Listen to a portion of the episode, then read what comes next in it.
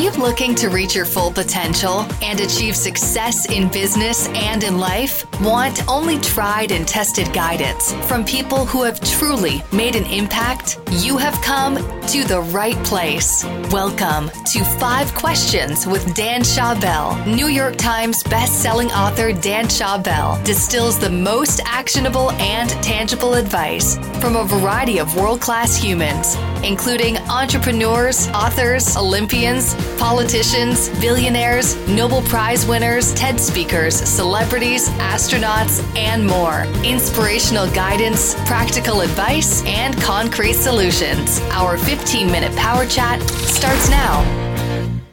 Welcome to the 26th episode of Five Questions with Dan Schawbel. As your host, my goal is to create the best advice from the world's smartest and most interesting people by asking them just five questions. My guest today is fashion designer and founder of the Stuart Weitzman shoe company, Stuart Weitzman.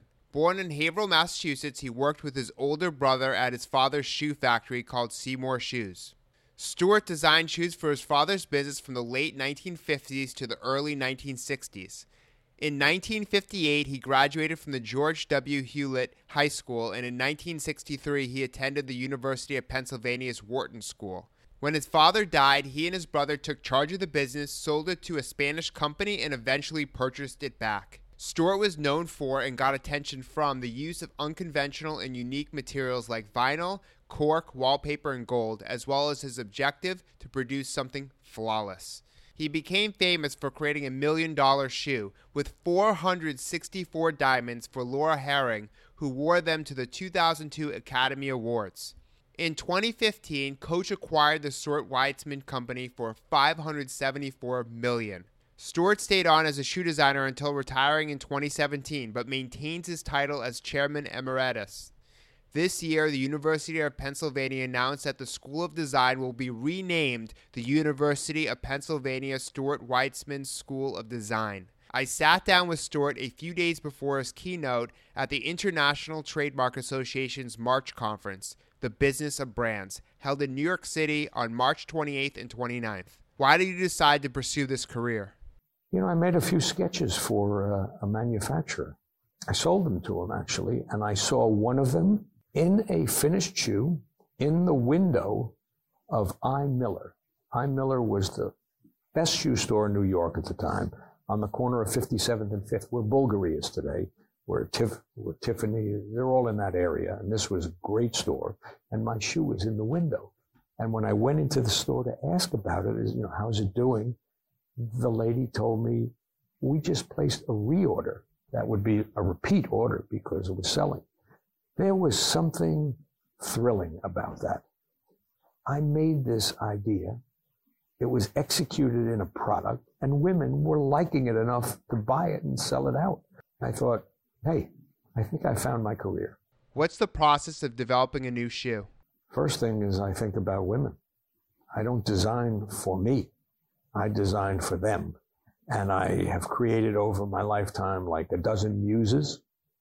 And every time I'm involved in a collection, I think of a different lady to create shoes for her. So it could be a lawyer, could be a bride, could be Marilyn Monroe, who was the first muse I ever thought about. And that's why I guess I launched my career in, in uh, party shoes. But you can't have Marilyn Monroe without Audrey Hepburn to get both sides of that era. Uh, and those kinds of women inspired me. And today I add, well, I think the last, the last personality I added to my catalog of muses was the fashionista. And she is the hardest one to design for. But she's the one who's spending the money today. so it was worth learning who she was and creating product for her. How do you stay on the latest trends and adapt to change? It's gut. I mean, I know there's a lot of analytics going on in the world. Uh, I don't know for our business that it's ever will beat the gut feeling if you've got it because that that leads you where things are going instead of taking you where things are. And I would search it out that way. I would meet all the suppliers of our industry that I could do business with. They're all creative people. I mean, if you think about this, everything we have in the world has been designed. Even a pair of scissors or the shape of the iPhone, as, as Steve Jobs said. Um, and if you look at objects w- with that recognition, inspiration comes. And uh, I won't say inspiration only comes from my mind thinking about what this woman would wear, but it comes from architecture. It comes from also from, uh, from fashion, clothing industry. It comes from art. Comes from anywhere. Comes from a chair. I made a heel that was modeled off of a fabulous looking chair that Zaha Hadid uh, had created for, for one of her museums. And it was a terrific idea. We, we were inspired from that. So I guess it all comes down to you need to know more than just what your industry is. You should know about peripheral industries because those ideas, well, you never know when they'll be worthwhile.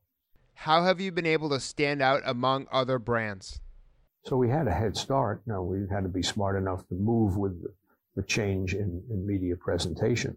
I took, uh, I took advice from Robert Frost, who I suppose a lot of people still remember from their high school days and his wonderful poem about the road not taken and how it ended two roads diverged in a wood and I, I took the one less traveled by. And that has made all the difference. Those are the last three lines of his poem. And I have kind of thought of that in every major aspect of my career and my life and tried to do something in a way that would be surprising to people and therefore have more impact, be written about because it was not normal and it worked. What's your best piece of career advice? Find your path. Hey, listen, when Paul Anka wrote that song for Frank Sinatra, Do It My Way, it was for everybody. I know so many people who relate to that song. And I think it was a great message. And I tried to do it my way. Thank you so much for sharing your wisdom, Stuart. To get fashion updates from the Stuart Weitzman brand, you can follow them on Facebook, Twitter, Pinterest, Instagram, and YouTube. You can also go to the brand website at stuartweitzman.com. We hope you enjoyed today's show and the amazing advice our guest provided. Remember that you can only benefit from advice if you can act on it. Before you do, we would appreciate your feedback in form of a review. You can leave a review on iTunes, Stitcher, or a podcatcher of your choice.